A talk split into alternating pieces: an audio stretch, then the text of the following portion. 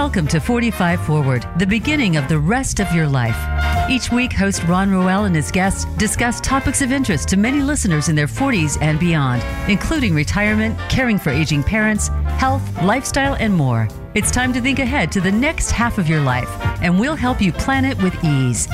Now, here is Ron Roel. Welcome, everyone, to another edition of 45 Forward, where our mission is to help you, our listeners from Los Angeles to Long Island, age successfully, making your second half of life even better than the first. Most of us want to live a long, productive life, yet we unknowingly give away about 10 years of healthy living, our health span years. We know this, says longevity expert and renowned educator Scott Fulton, based on data gathered from hundreds of millions of people. We don't hear a lot about it, Scott says, because the things that promote longevity aren't deeply rooted in consumer anti aging products or retirement resorts, but rather in simple, accessible lifestyle choices.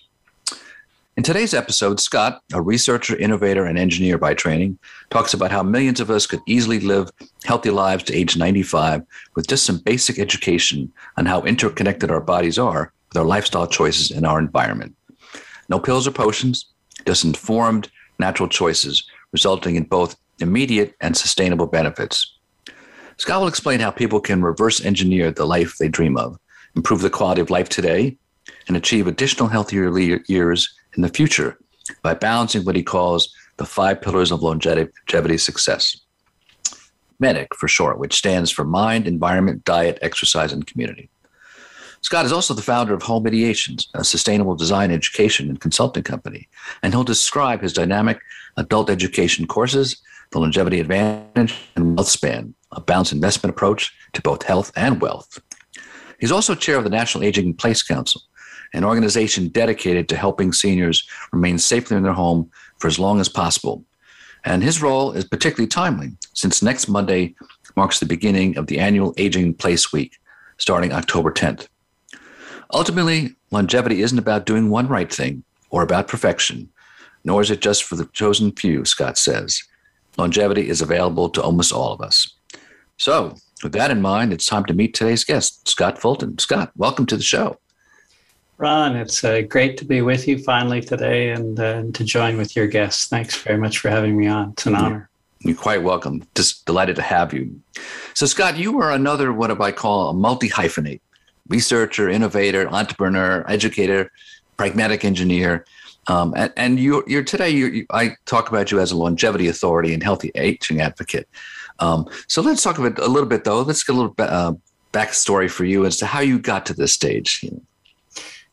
Yeah, it's uh, maybe it's a, a attention deficit disorder that still remains undiagnosed, but I think it goes back uh, really to my youth, right? Some things all of us get imprinted on us surprisingly early in life, and it um, doesn't necessarily find its way into the conscious mind, mm-hmm. and certainly uh, rarely into our career at any point. But uh, yeah, I, I, think for me, um, I had the combination of uh, a grandmother who had a tremendous influence on me, and I've found that with a number of physician uh, colleagues, a similar story and I also had at the same time a, a, young friend who was disabled, and I kind of got a, oh. an early look into what uh, what those challenges look like early in life. So, which of course most of us start to worry about when we get older. So that was really the start of it, and a a very um, a long and varied career that mm-hmm. took me through a lot of places that um,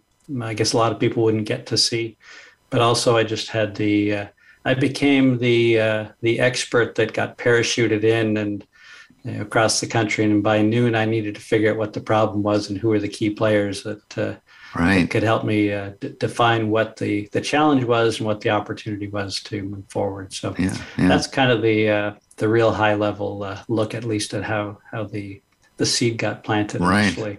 right yeah well i think it does help to have a, you know a lot of different takes on this because you know, longevity, long and healthy life involves a lot of components. So it probably you got informed from lots of different perspectives, and I think that's that's kind of essential to to seeing it. I, um, so um, I'm going to get into some of your perspectives and some of your views on on health span, uh, but I, I, thought first I would just uh, since it is we're on the uh, eve of uh, National uh, Aging in Place Week. Uh, talk a little bit about the National Aging in Place Council and your role as chair and what you're trying to do and what you're trying to, because uh, this is part of your, your role as educator. I know this is you have, you're really a passion for education. So explain this part of it to me. Well, so National Aging in Place Council um, is a group of um, uh, service professionals, primarily spread across almost every state in the country. Um, in some places, there are local chapters, but we have national members who uh, who are across the country who kind of all find different ways of working together. And generally, it's it's it's a series of of uh, or groups of experts aligned around one mission that is provide much better opportunities for people to remain in their homes and mm. and, and all the services that go with it. And, and so that's really they all provide an education around their specific area of expertise, whether it's a an elder law attorney saying, you know, we should start these sort of things now. We can do some other things. Let's plan to come to that in 10 years. It's the people who look at um, what are the home modifications to uh, to get you set up for success. Um, it's the home care workers who are providing some, kind of some service, whether it's rehab, um, you know, all the different scenarios that you can imagine call upon a number of different services. So, what National Aging in Place uh, Week is really about is to try to raise up the awareness because that's what we find is it's just a lack of awareness. People don't know the right questions to ask, and so it just puts some things forward. We bring some experts in to uh, to make available to to the public and certainly to members to get a uh, some insights into some real experts on this and really develop the thinking. So it's a constant, um, continuing education um, for both consumers and for uh, professionals who are trying to figure out how can I do better in my market? How can I how can I raise the level of my service? How can I you know start to work with others? Because generally, aging in place, it's um, it's not just one thing, right? We we right. And so right. as soon as you get a team coming in who now knows, oh, you should also look at, at this and i know someone who can help you out with that right that all kind of come from a similar background they've all been vetted um, versus you know the old days of looking through the yellow pages right um, right Right. right. It, it really and, and there there are there are um, chapters around the country, right, that people can you know. So there are local experts. I mean, I'm here on Long Island, but there there what there are like about 14 or 15 chapters around the country now? Is that right? Yeah that's right. A number of chapters. And I, the, the, difference there is as you would know as a chapter you have a cluster. Mm-hmm. kind of the way i think of them as clusters of experts who form their own kind of mini networks of, of uh, professional colleagues working together. Um, they tend chapters tend to have speakers come in again to help educate their members and new members in particular around all the different aspects of, of the type of services that people need. Um, right. Right. Yeah. So yeah, it's uh, and the, and the, we have a, a monthly chapters call where all the chapters uh, reps come together and they they kind of share what are the learnings, what are the activities going on. So again, that gets leveraged across the country. So the idea is just there's a tremendous amount of learning that happens just by people talking about what what they're doing, what's working well, what are the challenges. Right. So someone else will raise up. Well, we had that, and here's how we t- went at right. it, and, uh, right. and what our experience was. Yeah. So it's naipc.org. Is that right? Was Correct. that the? Okay. Good. Or it's sorry, it's National Aging in Place. Uh, sorry, oh. Aging in Place. Oh, that's right. That's right. But I have to remember we have a public facing website. Right. We have a member member right. That's based right. website. Right. All sorts of ways to confuse it, but uh, right. Or just if you search NAIPC for National right. Aging in Place Council, that generally will get you to right. Uh, but it's right. AgingPlace.org. Right. Okay. For the public. Yeah. Yeah.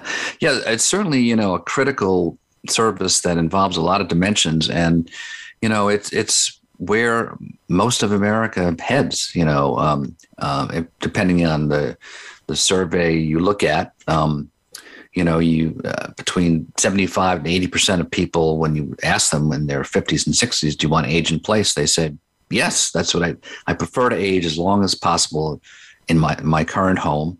Obviously, in some cases, they may have to transition to some other community, but that's what they'd like to do.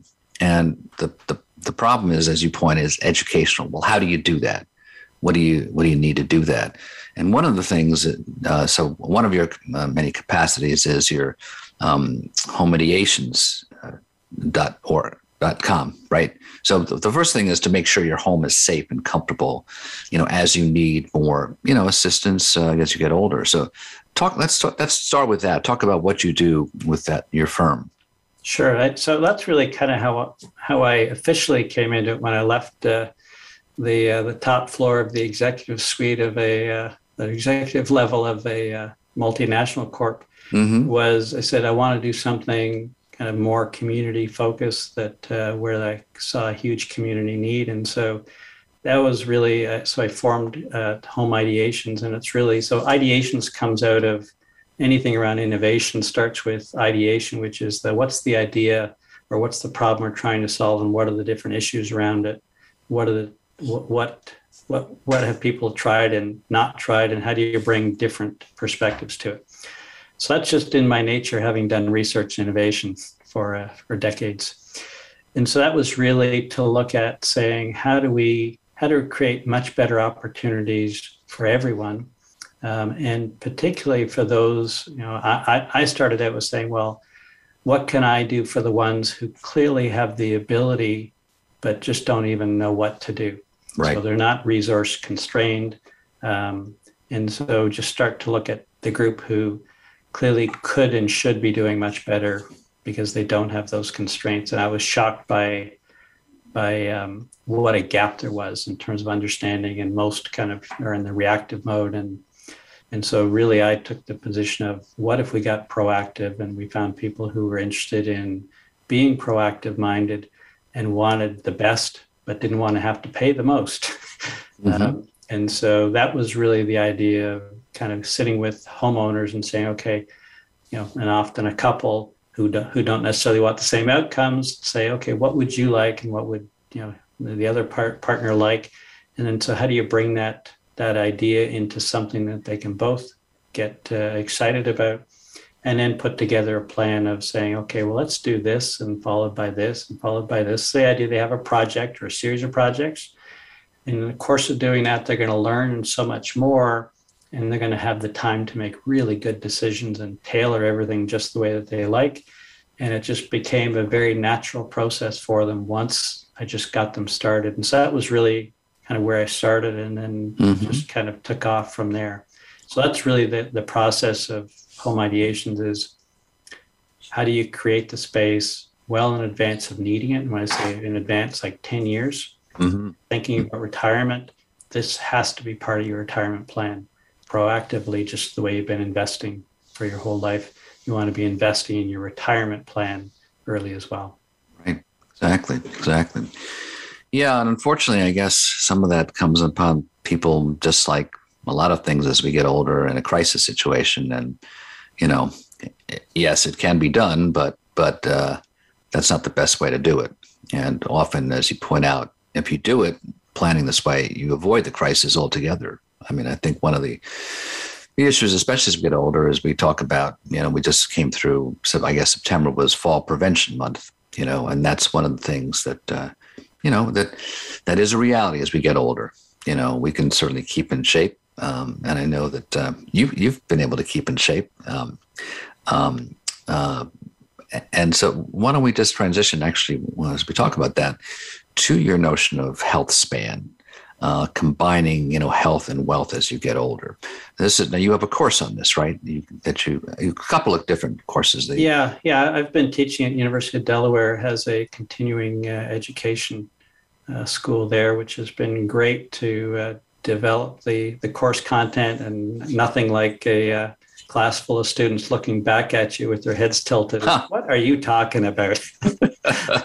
it uh, it keeps you honest and uh, and is really helpful and ask questions around things that you maybe hadn't given enough thought to. So, um, so so generally, it, uh, I started with a course on aging in place, thinking, oh, that was because they'd asked if I would do that, knowing kind of where I came from, and um, and then that quickly involved in, evolved into really the health span and longevity education because the home environment is just one piece of a much bigger puzzle that we're all trying to right. solve, right?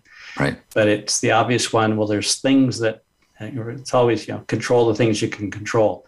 You can control a lot of things about your home environment that people don't don't really uh, think to do. So, so that's really it, it, And I again, I'm used to working with a lot of uh, really top level experts, and so I started to bring in a lot of experts from different um, uh, different areas.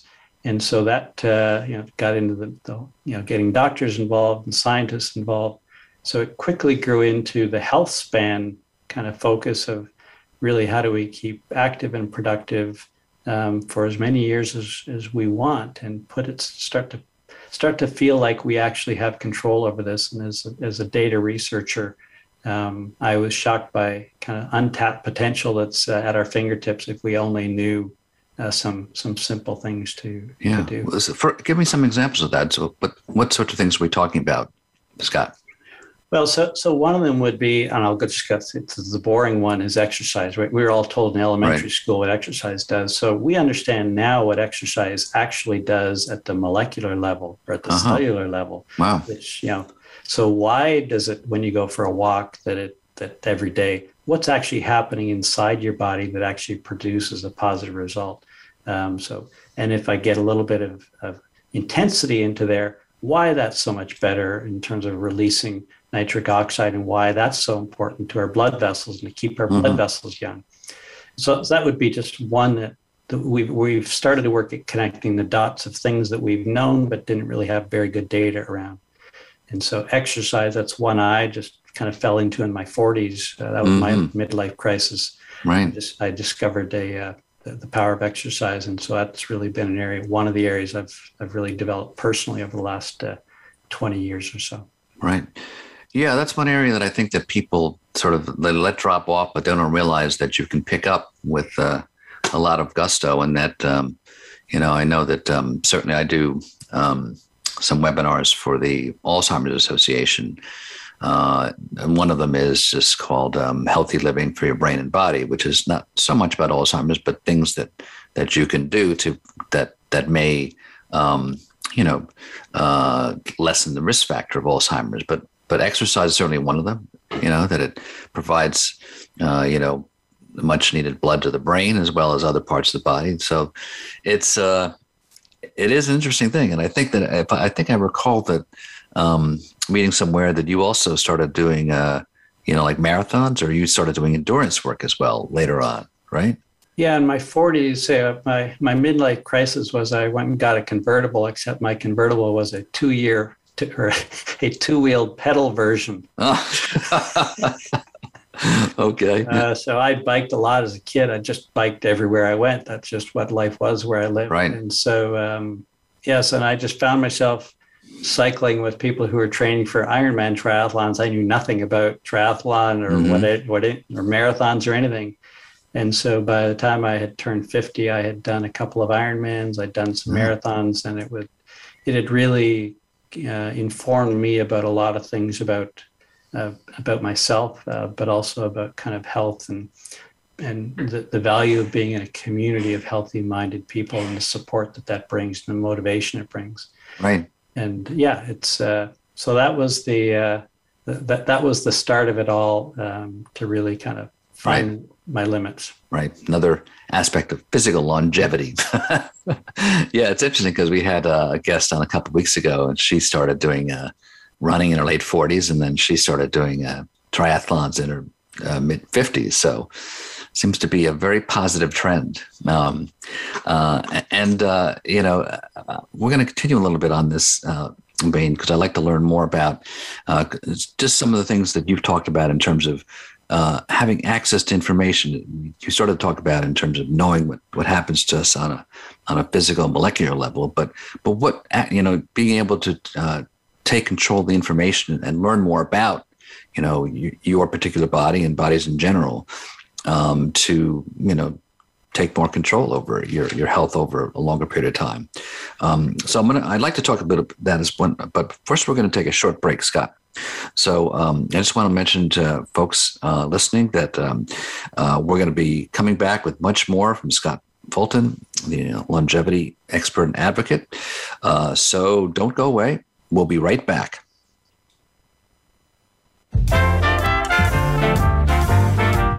Become our friend on Facebook. Post your thoughts about our shows and network on our timeline. Visit facebook.com forward slash voice America.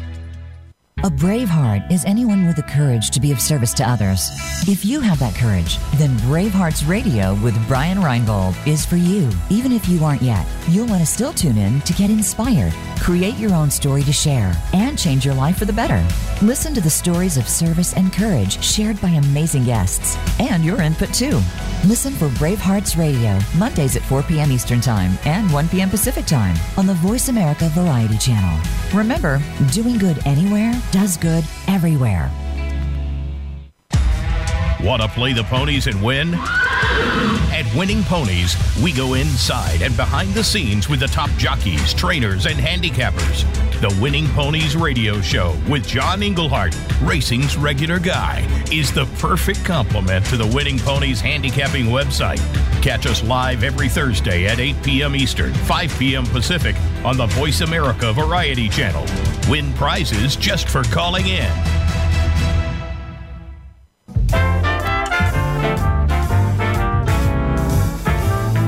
You are listening to 45 Forward. To reach Ron Roel or his guest on the program, please send an email to ron.roel at gmail.com. That's ron.roel at gmail.com. Now back to 45 Forward. Welcome back, folks. We're talking today with longevity expert and healthy aging advocate Scott Fulton. Uh, before the break, we were talking with Scott about uh, his notion of health span and how we can there, there's just a, the opportunity these days to really learn a lot more about health and how it affects yourself personally and and how you can use technology in that capacity. So scott's done a lot of work in this area so i wanted to ask him you know to talk a bit more about that. Yeah it um, so there's uh, all of us know i think there's way more information or access to information today if, if you turn on your computer and you go on the internet then clearly most of us do that um, and that's good and it's bad that the it's good in terms of there's lots of information. The hard part is filtering through it. Mm-hmm. uh, both from the quantities the sheer quantity like there are thousands of, of studies published daily around health. Even if you're plugged into the networks like uh, like most of us in kind of the education field are. But there's also a lot of people out kind of trying to sell something right? Mm-hmm. and so that's why i've said i'm i'm just going to focus on education because i think that's you can't do it justice if you're trying to push a product. Right. Right. So so generally we want to look at what are the areas. So kind of you mentioned earlier the the MEDIC, the mind, environment, diet, exercise, and community. Right. So I really kind of take people down a path of trying to figure out. Well, you don't need to look at them all at once. Uh, you don't need to get the answer by five o'clock today. Life isn't right. going to change that fast. Um, find out where the biggest opportunities are, where your passion is, and the more you learn, the more passion you'll generally get around something. Um, and if it's starting with something you're already good at, that's fine. Obviously, starting in areas where you have the most to learn um, may give you the best bang for your buck in terms of time. But it's a um, it's really starting to I think the understand of per, uh, uh, personal health, right? Because mm-hmm what makes the difference for most people is is that's fine to say you know most of us should be exercise i'll just use that 150 minutes of exercise a week we should all be doing that. Well what does that mean to me right? Mm-hmm. that's uh, that that's the, that's the disconnect that most people have. And so as soon as we can do something that makes a connection between i'll just use the exercise example and me so as simple as having a smartwatch that starts to automatically log how much exercise you do in a week, which is great. And that's kind of what we think it's about. But it's also going to monitor your heart rate. And, when I say heart rate, during exercise, your maximum, and your resting heart rate when you're sleeping, doing nothing. Um, it's going to monitor your heart rate variability. So just looking at those metrics alone, let's say it does nothing else, you're going to start to see changes in your health, in your health, by the activities that you choose to do. Right. And if you stop doing them, you see a difference. And then you'll discover you see things like VO2 max, which are an element or a, a measure of your aerobic fitness, will start to change. And generally, in most, whether it's business, engineering, research, when we start to measure something, suddenly we see the connect. And right. that's usually what turns it on for us. And then it becomes very personal. It's about us. And now I start to feel like I'm in control of my health much more than I was by this arbitrary advice that some expert told me I should be doing. Right, right. Yeah, it's interesting how the measurement really does matter. It, it really gives you a handle on things. I, I always think back to, you know, uh, one of my childhood experiences with my my older brother when we were. Um, uh, I think it was one summer we were at a beach and we were going to swim out to a raft. And uh, my brother said to me, we were, I think maybe I was 10 or he was a couple years older. And he said, do you think we can swim underwater to the, to the raft? I said, I don't know, maybe, you know. He said, well, why, don't you try first? And I said, okay. And so I tried and I and swam and swam and swam and swam. And then I'm like, I panic and I, you know, come up, you know, and I'm like, you know, five feet short, you know. And then he went and then uh, he swam and he, he made it. And I said, well, how did you make it? He said, well, I looked at it and I tried to figure out how many strokes it would take. So I counted. yeah. So um, that always uh, uh, became sort of a, a, a, metaphor for me of a swimming to the raft. If you if you can count and you can measure things, it was one you know very concrete way to make sure you met your goals. So I think it's important in health too. I think you're that's uh, you're pointing out an important thing. Um, so uh, let's talk a little bit more about um, that in terms of, of the courses you teach. So that you have the longevity advantage and the um, wealth span. Um, uh, so, to talk about these two courses and you know and how people can find out about them and what they involve. Yeah, wealth span is more of a um, uh, I, I, refer to it as more as a speaking platform. Oh, okay. And so the difference there is um, I, I, get uh, I get invited to speak to financial organizations primarily because what I've done is to to look at uh, again the narrative of how do we communicate around health, and I've looked at it and again because I'm on the outside, right. I get the benefit of looking in. I um, to say, well, why do we talk about health the way that we do? Like we're kind of beating our heads against the wall and if we shout louder we think th- that things are going to change. Right. And so i looked at the financial community as one example to say how do they get people to invest early? Right? So i knew as a child i remember i was whatever age i was at my mother took me into the bank to open a bank account. And i remember i had my hands up on the counter and holding my chin up so i could see the teller as i opened my bank account. That was how early it was. And i knew at that age it was really good to get money in the bank because in those days you got interest right. um, and it compounded and i knew then that it would add up over time. And so i said but why don't we talk about health that way? Right? We we know that people invest over time mm. because they're investing in a future that they want to realize. And so i said what if we started to talk about health in in that way in terms of how the financial community talks about health and which is really, and again, I'll kind of go to the other end of the scale and say for someone who's a billionaire sitting on all the money, um, every one of them I've ever heard of would trade it all for their health mm. in later years, right? Which is because that's the true wealth. And so, how do we merge the two into one conversation and apply the the language and the learnings of investment over into a health conversation and relate with people in a way that they're already familiar with? Rather than trying to beat them with, well, if you do this, you'll reduce your risk of heart disease by 40%. Well, that sounds good, but I don't know if I have heart disease, and 40% of something I don't know doesn't doesn't really mean a whole lot to right, me. Right. Even if I have heart disease, I don't know what a 40% reduction is because I don't really know what my risk is because no one can tell me. Versus if I told you that if you did this, you will, in effect, uh, based on the data, add two and a half more or five more years to your life in terms mm. of your in your healthy years. Okay, that's that's something I can get get my head around pretty simply. But we don't talk that way in health, right? Everything in health is around risk reduction, disease rates, and things. So, so the wealth span is really trying to help people um, just find ways to think about their own health investments in a more productive and relatable way.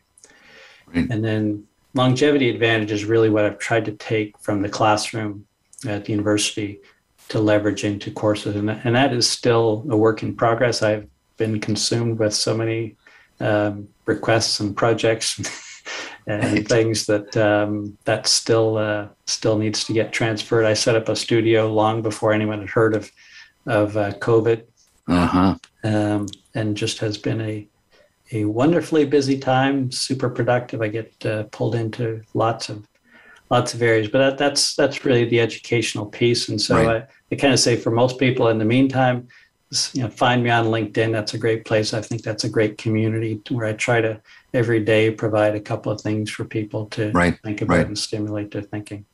Yeah, I've, I've uh, gone onto your LinkedIn account. You have lots of uh, interesting articles, observations, posts. Um, so I would encourage people to go on check out your your LinkedIn uh, site. Um, one of the things you mentioned to me in terms of education is that, or you know, engagement is that you're going to be speaking soon to a group of 150 doctors. So, what is it that, that you think doctors need to know? And I, I know you've been thinking about it uh, uh, for a while you were on vacation, probably thinking about it on vacation. But uh, so, what do you think? What kind of conversation can you have with doctors from your perspective? Yeah, it's it's so it's been interesting, right? So, what's this engineering business guy doing in the medical community? right. And and I've asked myself the question: Why do they care about what I think? Um, so, I joined the American College of Lifestyle Medicine uh, a couple of years ago, and I've just been kind of shocked by you know why they have any interest in anything I'm doing or having to say. and it's been a um, yeah I've met some great doctors um, again part of you know who want to participate in the longevity education piece. That's clearly you know a place that that means something to them. So so again, I'm an outside the box thinker. As long you can't be in longevity and not be thinking about a vision, right? Because we are talking about creating a right. vision of something in the future medicine is about reactive medicine. It's about treating what's in front of me today if I'm a physician or a, a nurse uh, or a uh, physician assistant. Um, and so, and that's historically been the case. We go back to ancient medicines, whether we're talking about ancient, you know, Chinese medicine, the Greeks, the Egyptians, it's all reactive medicine of various approaches. We've got more pharmaceuticals today. Um, so, what I try to talk to them about is what's the patient experience going to be? How do you connect with the patient while you've got them in a captive audience? What can you do with them in that limited time that you have available to help them move forward beyond simply the seven or 11 minutes that you have FaceTime with them to try to figure out in that limited time what are the key vitals that and try to make sense of them. And so there's an element of the patient um, interaction but there's also, I think, the biggest change coming in the world of healthcare. Um, that's, I think, the most positive thing that happen in, in our lifetime will be artificial intelligence. Companies are already positioned well right now. As one one the other day I was listening to talk to 16 million um, food components or uh, individual foods, all the components listed um, feeding into an artificial or AI system. That's just one, that's just food. Now imagine we do all the other elements of lifestyle fed in, and we also get your genetic profile in terms of wow. mm-hmm. what that history relates. All things that we try to do today with studies and meta analysis, where we put multiple studies together, it's now take that times a million. Or if I said the example I use is a football game with, we say, 11 players on the field, and we talk about the 12th player being mm-hmm. the, the fans. So, to give you a perspective just on the food data alone, imagine all the fans at one, one Super Bowl game and how, how, how much of an impact that has. Now, imagine that same game has all the spectators from every game all season long. Wow. There at once that gives you a scale of the additional information that's going to come in uh, to, to put in doctors' hands to, re- but it has to be resolved down. But what it will do is, like I said, with the with the smartwatch, for example, when you go for you know whatever your exercise is, this is what's going to ha- what's coming to primary care uh, will be personalized medicine based on your phenotype, your genetics hmm. phenotype, and all of the lifestyle habits that you have. So we'll now start to move not into just a reactive mode, but into a proactive mode. So it, you know, we could potentially do this as young children, profile them and say, okay, mom and dad, these are the things that you want to make sure that you do for your for your child. Mm-hmm. You could look at as a young adult to say you're heading out on your own. If I knew, for example, that I was predisposed to cardiovascular disease, despite what I may or may not know about my parents' history. But I knew now that based on that and in terms of my genetics, and the, and now what we know for certain about food, not the theories that people are debating loudly on the internet. Right. To know that I could now start to manage that far more proactively and get measurement updates that are meaningful much earlier in the phase. So that's really when longevity and health span will take on a whole new uh, aura that it's never known before. We'll clearly be in charge of our own health at that point. Wow. Um, doctors are going to be far more resourced to be able to help us. So, if, again, for those who want to be proactive and want health, um, it is it's it's going to be a really really exciting time, and this is coming far faster than even the doctors have a clue of how fast it's coming. Yeah, that's what I was going to ask you about. Is where are we on this trajectory? What do would you say? I would say inside of ten years, it's okay. going to be a totally different system than what than what we think of in wow. terms of an experience going to our physician. And so when you're thinking about have, have I got the right physician, I tell this to people anyway. Like if you don't, if you're not with a proactive physician, and mm-hmm. um, boy, um, I would put that kind of top of list. You want to be choosing a proactive physician who's really going to be on top of this, on top of it already, right? With what's, what's yeah. out there with lifestyle inputs. Yeah, it's exciting. A little, a little intimidating, but but uh, you know, I think it's largely pro- positive, as you say. I mean, you know, I think that you know, as you go forward, what what people feel in terms of anxiety is the unknown. So the more you, information you give them that they can control their future, I think that's something that that's important to them and, and helps reduce the stress going forward. Um, well, I, I'll just add to that yeah. that that's kind of most people's initial reaction, and I'll tell you that that's exactly what it is when you get in your car to program, say, I want to go from my driveway over to the next town over. It's going to figure out the traffic and all the risks that are there already, mm-hmm. uh, where the lights are, where hazards are noticed. It's the same technology you use today, just applied to your body instead of your car. And that should help relieve a lot of people's anxiety around it. Not anybody taking control over your body. Right, right. Great, great. Okay. So, uh, again, we're going to take a quick uh, break, Scott. Uh, uh, but just we'll be back uh, very shortly. Uh, folks, we'll be back uh, in a couple minutes with Scott Fulton, the longevity advocate and expert. So don't go anywhere. We, we have a great last segment coming up.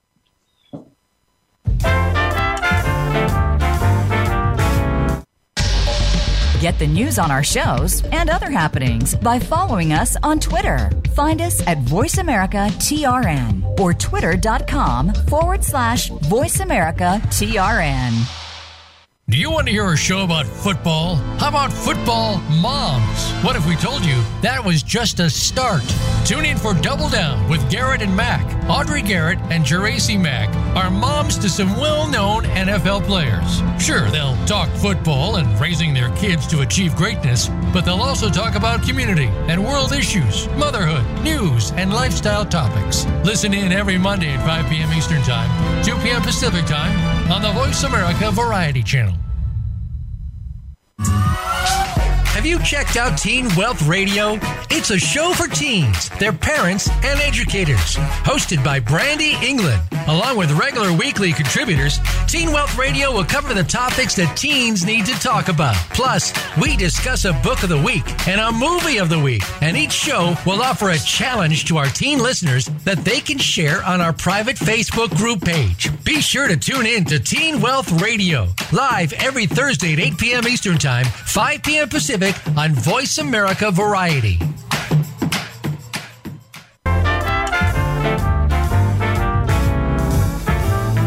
You are listening to 45 Forward. To reach Ron Roel or his guest on the program, please send an email to ron.roel at gmail.com. That's ron.roel at gmail.com. Now back to 45 Forward. Welcome back, folks. We're talking with Scott Fulton, longevity expert and healthy adv- aging advocate. Now, before I continue my conversation with Scott, I wanted to mention that you can find out more about him by going to my website, roelresources.com, and clicking on the 45 Forward tab. And you can learn more about Scott's programs and services also by logging onto these websites the www.longevityadvantage.com, www.homeideations.com, and www.whealthspan.com. That's W H E A L T H, whealthspan.com. Um, and as we mentioned before, you'll also find um, some very entertaining um, posts on his LinkedIn site, um, his articles and reflections. And during the break, I was just talking to Scott about some of what I love about Scott is he's got he's a he's got a very facile and and broad ranging mind in all sorts of areas, and you're a good writer too. So um, I was uh, looking at uh, one of your posts recently. I'm just going to read it quickly because I thought it, it, says some very interesting things. So the, these were um, one day Scott posted 10 reflections on aging. I'm just going to read them quickly, folks. I think they're very interesting. Number one, everything changed when I discovered loving myself was foundational to truly living. The more I love more, stress less, and my career became a vehicle, not a goal. Two, I realized the world doesn't rest on my shoulders. I'm not that important. Three, I enjoy elders retelling stories and watching the romance in their eyes. Four, I learn differing values can provide peaceful teaching moments by just listening more and talking less. Five, I give more compliments and smiles freely and authentically. Six, changing the world with others is more rewarding and more productive. Seven, I'm not a rat and neither am I in a race. I'm living a journey into an inviting future. Eight, relationships are more important than my ego. It likes to be alone. I like community. Nine, today might be my last day. It's a great way to start every day. 10, I can't choose when some things might happen, but I can always choose to do the right thing now. So I thought this this was a really uh, interesting list, Scott, and uh, I just wondered if you had any reaction listening to it again now. Yeah, as, uh, as you raised it during the break, I was able to find it and get the list up in front of me here. It, um, yeah, uh, these things are always uh, composites of my own thoughts, other people's thoughts, um, mm-hmm. right? Because part of my goal is always how do you how do you bring ideas together to synthesize them for people. Um, it's a, you know, I think you asked me at the start of my kind of how I got involved, and I think a list like this says I've always been involved. Mm. Um, you know, I'll, I'll, tell a story of. Uh, uh, I think the one was. Um, yeah, so n- number three there. I enjoy elders retelling stories and watching the romance in their eyes. So I'll tell you a short story of. Uh, mm-hmm. Uh, you know, I was busy with work. I was a. I had relocated across the country. I was a plant manager for a uh, large chemical company, mm-hmm. and uh, of course, a you know, the rush to get into work every day um, I had to stop and, and get a coffee at the, the local coffee shop and decided I had a had a five minutes to sit down and catch catch the headlines in the paper and mm-hmm. uh, uh, I can't remember I think there was an empty chair that an elderly gentleman sitting at the table and I asked if it was okay if I joined him and um, he started to tell me the story of the housing project next door to me that used to be a hospital and that he and his wife had worked there for 40 years They'd been married for over 60 years and his wife had passed. And he was telling me about his children. And of course, it was the classic his wife had gone, his children were busy with their careers, and he still had a lot to say and and, mm. and wanted to do more, but was was kind of caught in a um, in this island of isolation, um, still close to you know uh, living literally where he used his wife used to work, so he had stayed close to that, and it just uh, I probably sat there for 40 minutes listening to him talk, and it, there was nothing was going to tear me away from that. It was just so beautiful to hear him tell his story. But also, what I realized was there was no bigger gift I could give to anybody that day than just simply listening. Right. It was uh, it just it was a wonderful gift to be able to give to a complete stranger. I can't tell you his name. Um, doesn't matter. Right. if I could remember, right? That and that's the the connection with community, we, we it's getting harder and harder to maintain that.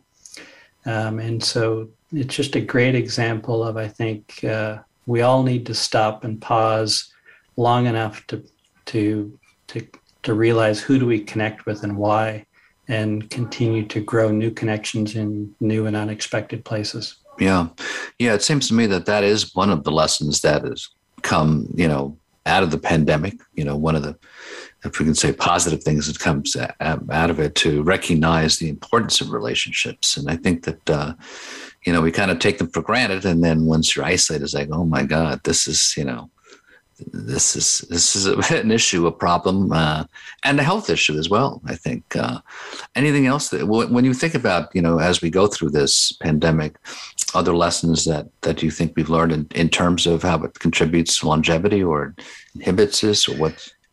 Yeah, it it. Um, so so I'll, I'll, give you kind of a maybe a positive and a negative. Is mm-hmm. you know I would okay. say that the negative, you know, while everyone's caught up in polarizing uh, debates. Um, I would say the missed opportunity is this is the best opportunity for health, public health education mm. to come along in our lifetime, and we have collectively failed miserably at that. Um, you know, it's it's become such a reductionist approach of some, right. everything's binary, and life just isn't binary. Health isn't binary, right? And so that's unfortunate. Um, but what I would say on the positive is it has awakened um, health in a lot of people realizing that these other diseases that um, or risk disease risks that we have been alerted to mm-hmm. these are not trivial things. They um, they've been going on for decades likely before it ever became uh, detected or we had a symptom. And um, you know and we have we've flatlined in terms of longevity in the US since 2010 Hmm. Uh, meanwhile, the rest of the world has continued to make gains in longevity and health span. Mm-hmm. And so that's nobody's problem but ours, like you and I. Like this is an individual choices that we make, and we just aren't even aware of what what to do at this point. We've become so confused and so uh, so numb. But clearly, it has reinvigorated a lot of people, and I'm certainly seeing a momentum shift in the positive. Um, that once more people start to see others doing it, it starts to become easier for them to, to jump on board. Uh, say, if you look at the growth in the organic sector and the food sector, um, it has it is the fastest growing sector in foods. Um, people are now starting to realize they do need to worry about these things that can't be detected. Um, that you know that there is no testing to do uh, to find out what are the impacts of chemicals at low doses over 10 and 20 mm-hmm. years. And having worked as a pesticide uh, plant manager in the past, I would tell you pay attention. This is not some marketing scheme. Um, this right. is real, right? Um, and and well worth our time. Right, right. Yeah, I'd like to. You know, I mean, the, the, your your 10, 10 things listed here. You know, is something I found interesting because it, it's balance of things. You know, like today might be my last day. It's a great way to start every day. So it's a combination of really balancing the immediate with the planning for the future that you can't predict, but you need to plan for. Um, and I, I, remember reading another one of your, your posts about mindfulness. And so it reminded me of that too, in terms of, you know, you know, being, being able to, you know, spend every day, you know, at, in the present. Um, and uh, I think that a little while ago, I was, I, I had a guest on was talking about, you know, um, dementia patients, and um, you know the fact that um, you know they they live in the present, the immediate present all the time, and how that could be frustrating for us because we're living not in the present, living the past and the future and everywhere, uh, but that by actually just being with uh, them and you know acknowledging and basically enjoying that present with them. It was really a, a, gift that we don't think about, you know. Um, so, yeah. Yeah, yeah. It's uh, I, I use that when I look at the classic cancer case, kind of the movie story. Okay. Um, right, where cancer patients sometimes kind of figure it out. Um, I I had that on a very personal level. I lost one of my uh, one of my dear brothers last yeah. fall, and and I remember a year before that, kind of standing face to face with him, and it was a total surreal moment of realizing he'd had 10 or eight years at that point to figure it out, and he had figured out life far beyond anything I ever will it will hope to.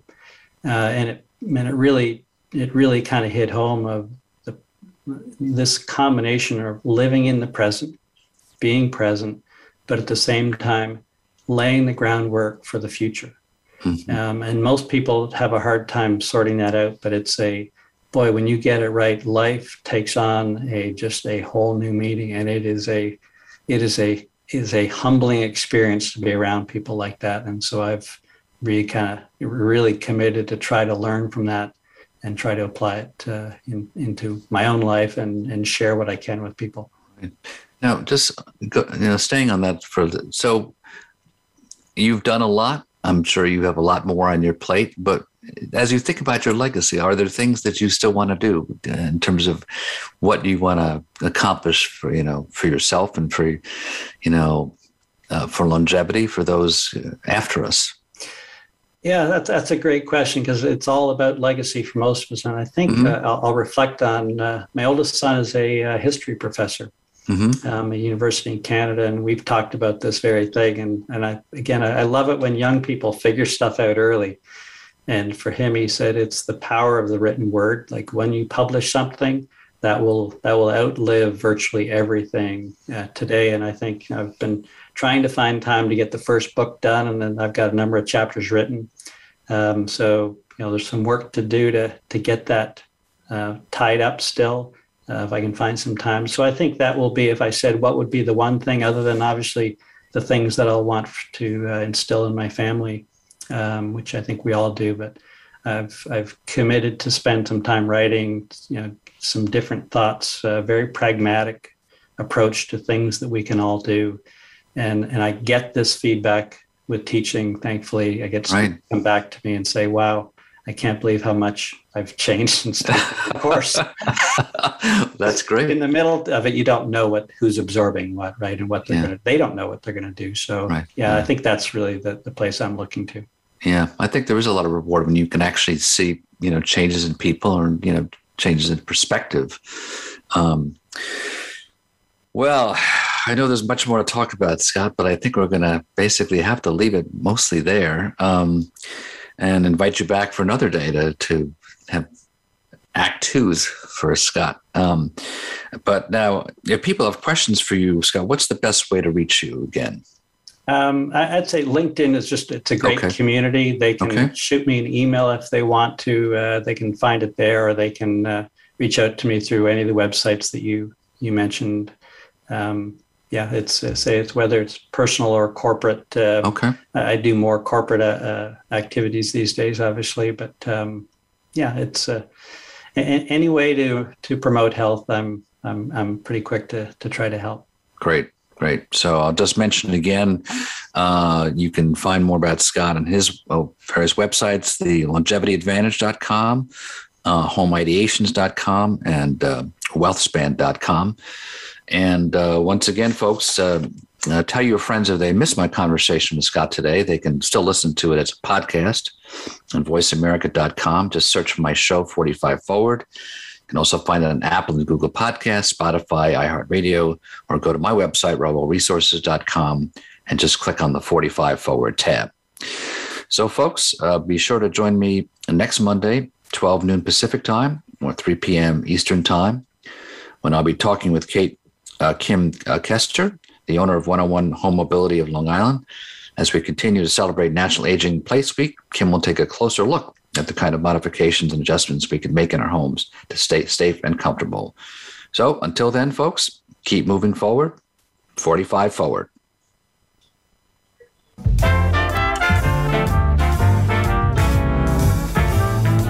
Thank you for tuning in to 45 Forward. Please join your host, Ron Roel, for another great show next Monday at 12 noon Pacific Time and 3 p.m. Eastern Time on the Voice America Variety Channel. We wish you a great week.